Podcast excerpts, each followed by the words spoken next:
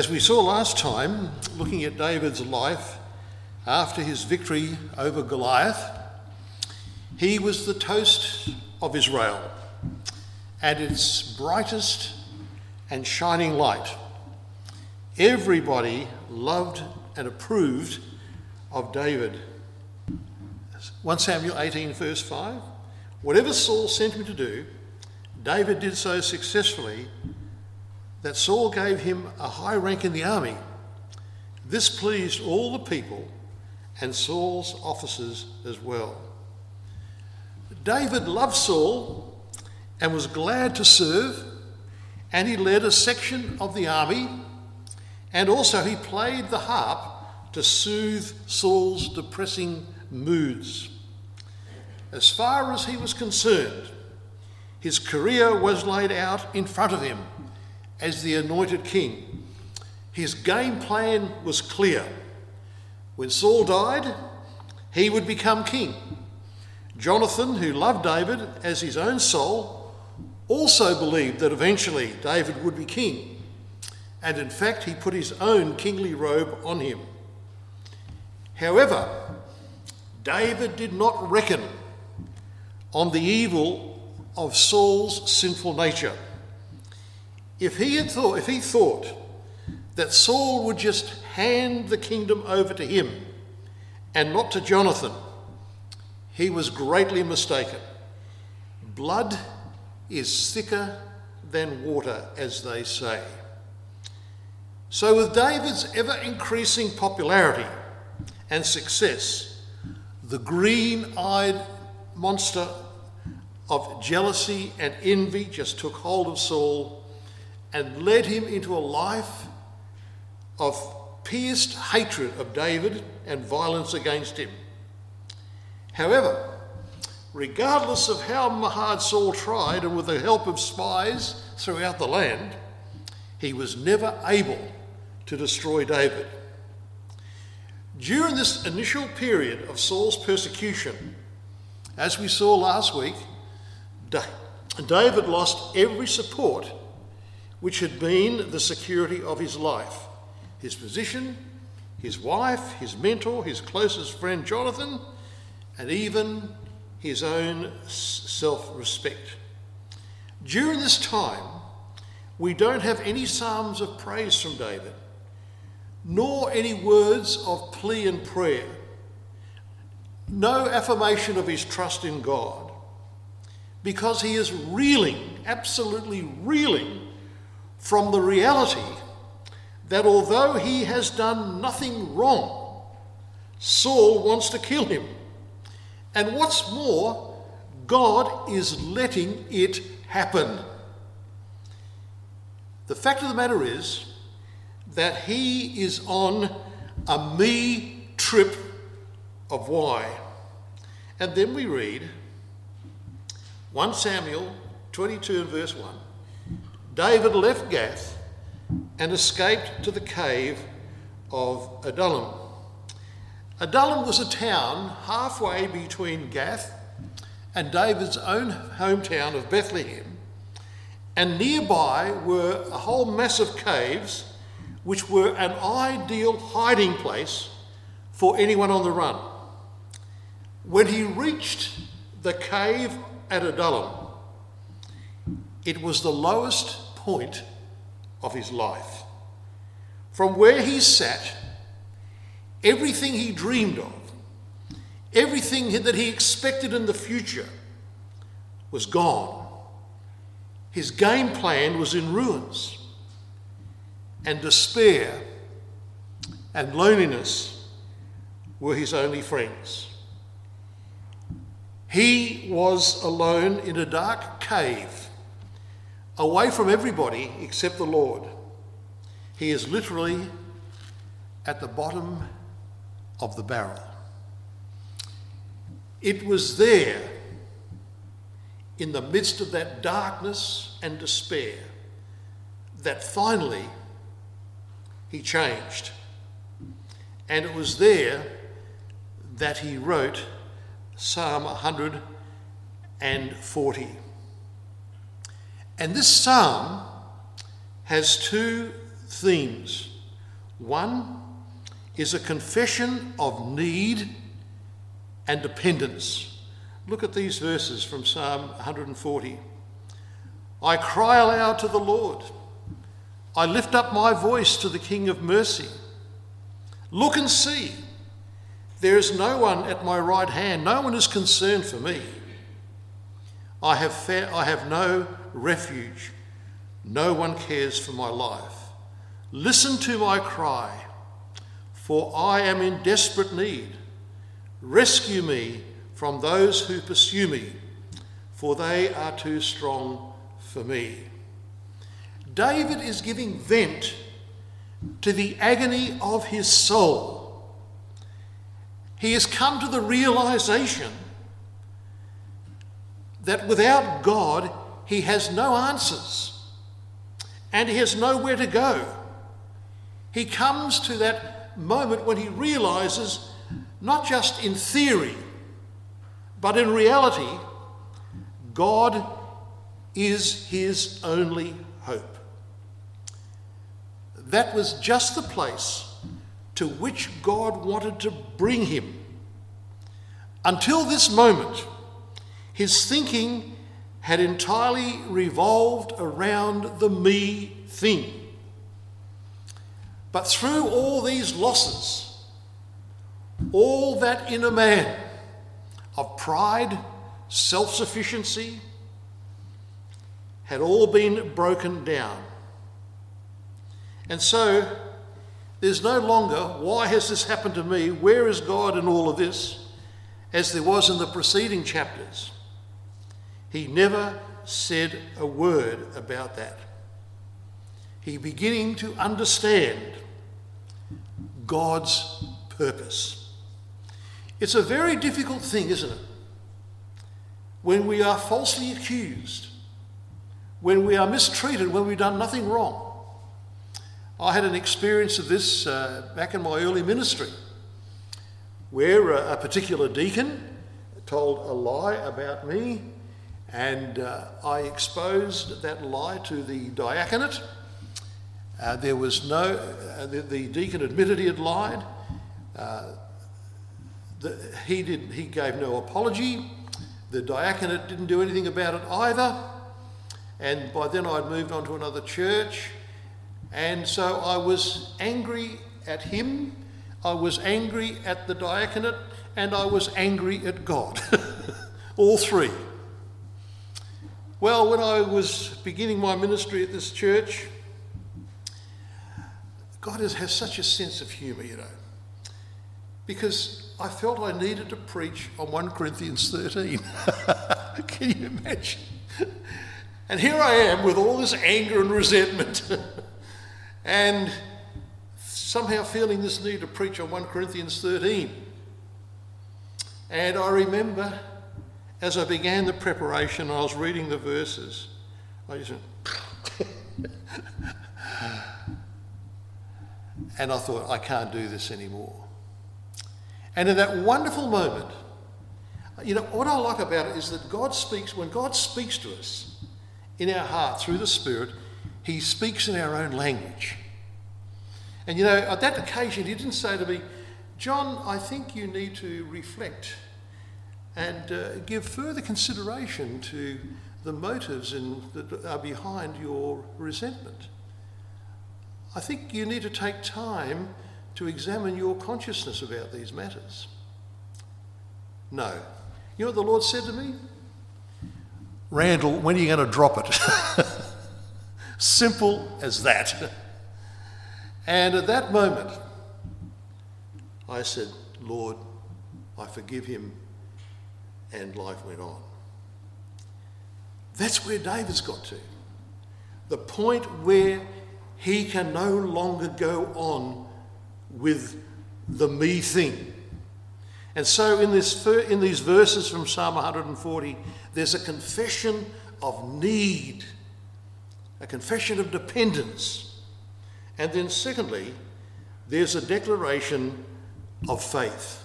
Look at these verses from Psalm 140.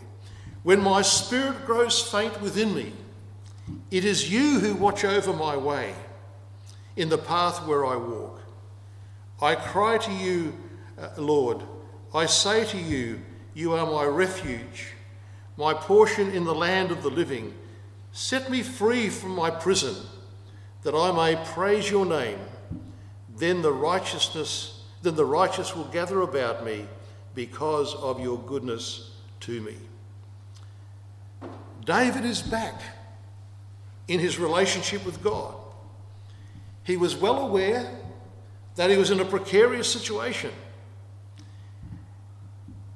And he knew that he did not have the solution to his predicament.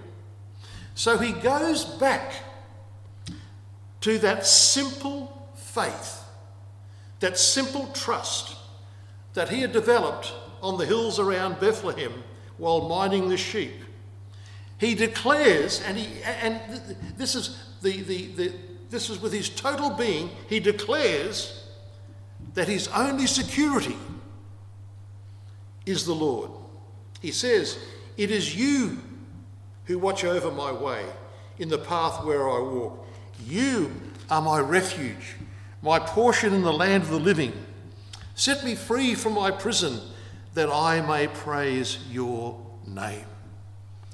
David is back with that simple, straightforward trust that enabled him to kill the lion and the bear and Goliath. He has risen out of his despair and he has risen into the arms of God and he is just where God wants him to be. Whatever trial, whatever difficulty that we go through, the key to escape is faith. Simple, straightforward faith. You know, the sad thing is that so often when people are in situations, either because of mistreatment or because of their own foolishness, instead of rising in faith in God, they stay in the prison. They stay in the cave. And in fact, sadly, they can spend their whole lives in resentment and in bitterness because of something that has happened to them. But David, in that psalm, there's a confession of need and dependence, and then a declaration of renewed faith. Also, it was at that time that he wrote Psalm 34. Look, it says, Do not fret because of those who are evil, or be envious of those who do wrong. For like the grass, they will soon wither, like green plants, they will soon die away. Trust in the Lord and do good. Dwell in the land and, and enjoy safe pasture. Take delight in the Lord and he will give you the desires of your heart. Commit your way to the Lord. Trust also in him, and he will do this. He will make your righteous, he will make your righteous reward shine like the dawn, your vindication like the noonday sun. Be still before the Lord and wait patiently before him. The whole psalm just oozes overflows with his newfound joy and contentment and security. And contrary to what we might think, this day in that cave of Adullam was one of the most important days in David's life. For it was in this day that he, he discovered that ultimately God is his only security. That it's not his intelligence, it's not his abilities, it's not his personality, it's not his gifts. It's only God. And see, that's the difference between someone who is walking with God and, who's someone, and someone who has some kind of connection The person who really walks with God knows and deeply feels in the pit of their stomach, so to speak, that only God is the key to their life.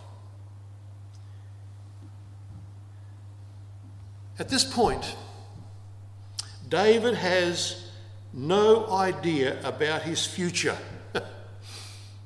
He's praising God, but he has no idea about his future. He has no support.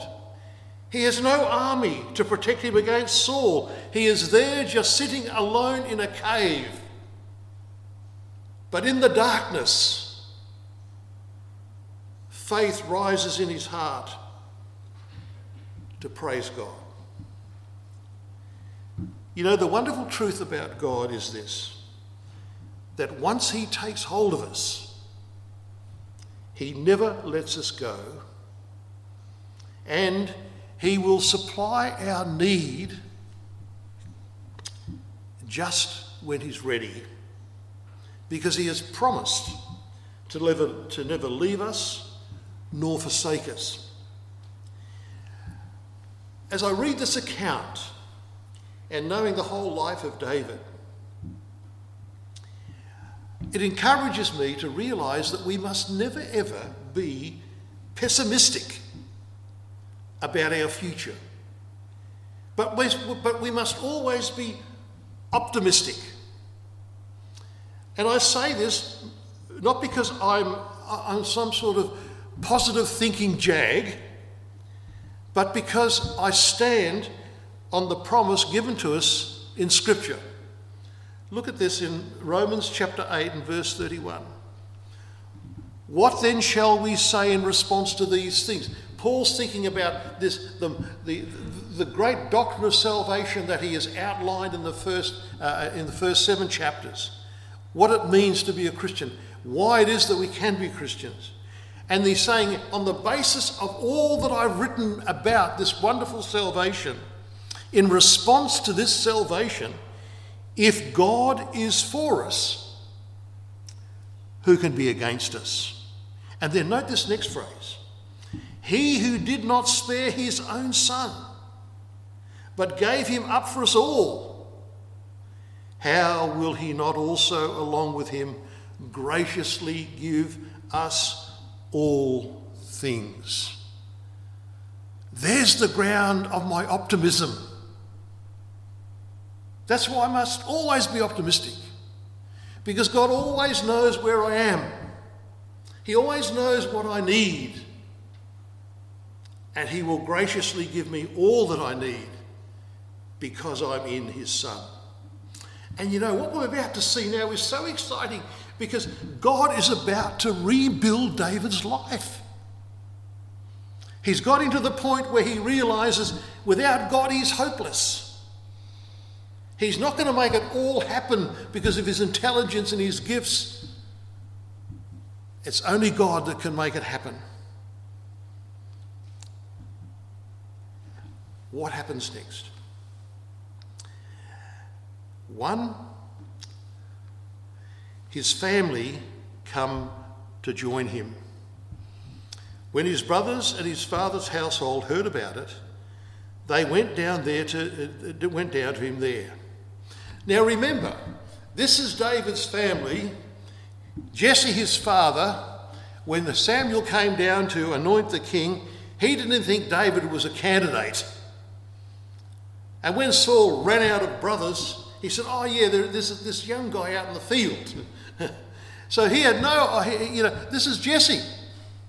But Jesse's come. And also, Eliab has come. Remember that Eliab was the guy who, at the scene of the Battle of Goliath, said, he, he said to uh, David, You know, you're just an upstart. You just come here to see the show. But now, Jesse, Eliab, and all the brothers come down to give David support and care. David couldn't, he, he didn't arrange it. He didn't even know how they knew that he was in Adullam. But you see, this, this is what happens when we are in our deepest need. God brings to us what we need. And David needed support. David needed emotional stability. And there's nothing better than a great family to give that emotional stability. You see, David's need was also loneliness. And God brings this family down so that David is no longer lonely. David didn't organise it, God just did it. And then we read God provided 400 desperate men like himself. and you know, I have to smile. I mean,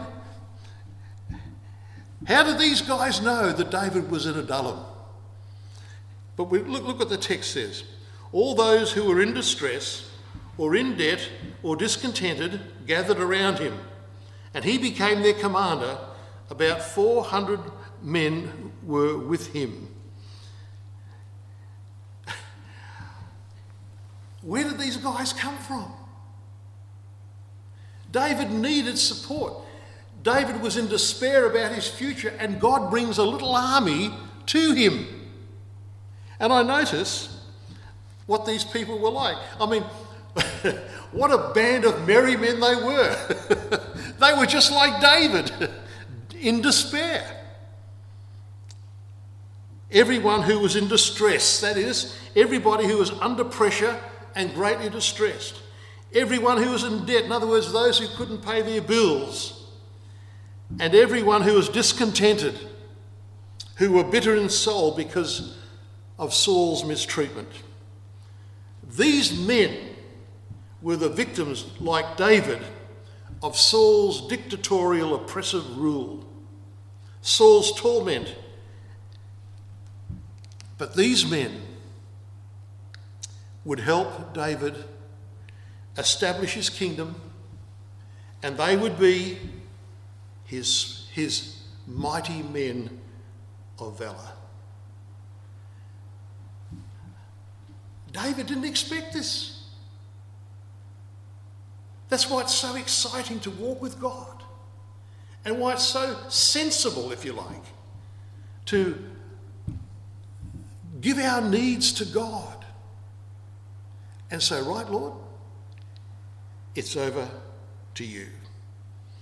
So you see, God answered David's both needs as he sat in that dark Adullam cave he answered his need of loneliness, he brought his family.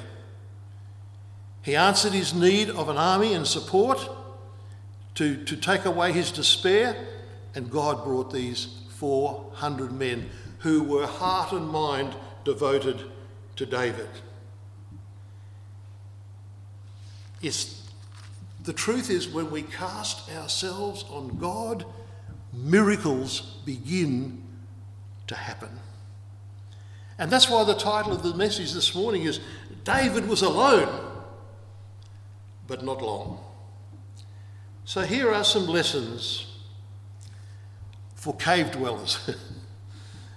First of all, our Adullam does not have to be an end. If we cast ourselves on God, it will be a new beginning in our relationship with God. So many Christians, when everything goes wrong, and in times of mistreatment, never escape the cave of Adullam because they can't see beyond it. David did the exact opposite. Look what he says. It's another psalm that he wrote at the same time. I cry to God Most High to God who vindicates me. He sends from heaven and saves me, rebuking those who hotly pursue me. God sends forth his love and his faithfulness. You know, David discovered when all you have is God, you discover he is all you need. Secondly, in our Adullam, remember God's love and faithfulness never fails. He will provide all our needs. I remember in one church I was at, a young woman who was a keen Christian. She came to me and said, "Oh, John, I've um, I'm going out with a young guy." I said, "Oh, great." She said, um, "He's not a Christian." I said, "Oh." I said, "What does the Scripture say about that?" And of course, she sort of said, You're telling me to give him up? I said, No, no. I'm simply saying, you, you love the Lord. What does the scripture say about that? She said, Well, not to be unequally yoked. It's not good for Christians to marry non Christians. Anyway, a week later, she came back and she broke down in tears, and I felt an absolute heel. I've got to tell you, I felt terrible. She broke down in tears, and a week later, she came to me and said, um, I've given him up. She was finishing her teaching degree, and she said to me, I'm just going to put this whole question in God's hands. And so her first teaching appointment was down at Norseman, which is 723 kilometres in the wilderness down there. But she said, I'm trusting God. So down to Norseman she went and uh, came back every holidays and we got caught up and she was really going on with the Lord. End of first year, second year, uh, she had another year down there. After the, uh, after the first term, she came back and she said, you know, guess what, John? She said, a young Christian guy has been appointed to the staff at, at uh, the Norseman School. I said, oh. But she said, I don't know whether he's the one. I'm not, I'm, I'm not taking that he's the one. I said, okay. Anyway, by the time the second term finished, they were an item. They were going out. God had met her need because she realised God was the key to her life. And I had the joy. They asked me to say grace at their wedding reception. But that's what happens. Look at, and, this, and another psalm that David wrote during that time was Psalm 34. And this is what it says Taste and see that the Lord is good. Blessed is the one who takes refuge in him. Fear the Lord, you his holy people, for those who fear him lack nothing. The lions may grow weary and hungry, but those who seek the Lord will lack no good thing. And finally, I close with this faith never knows where it's being led but it loves and knows the one who is leading. Faith never knows where it is being led, but it loves and knows the one who is leading.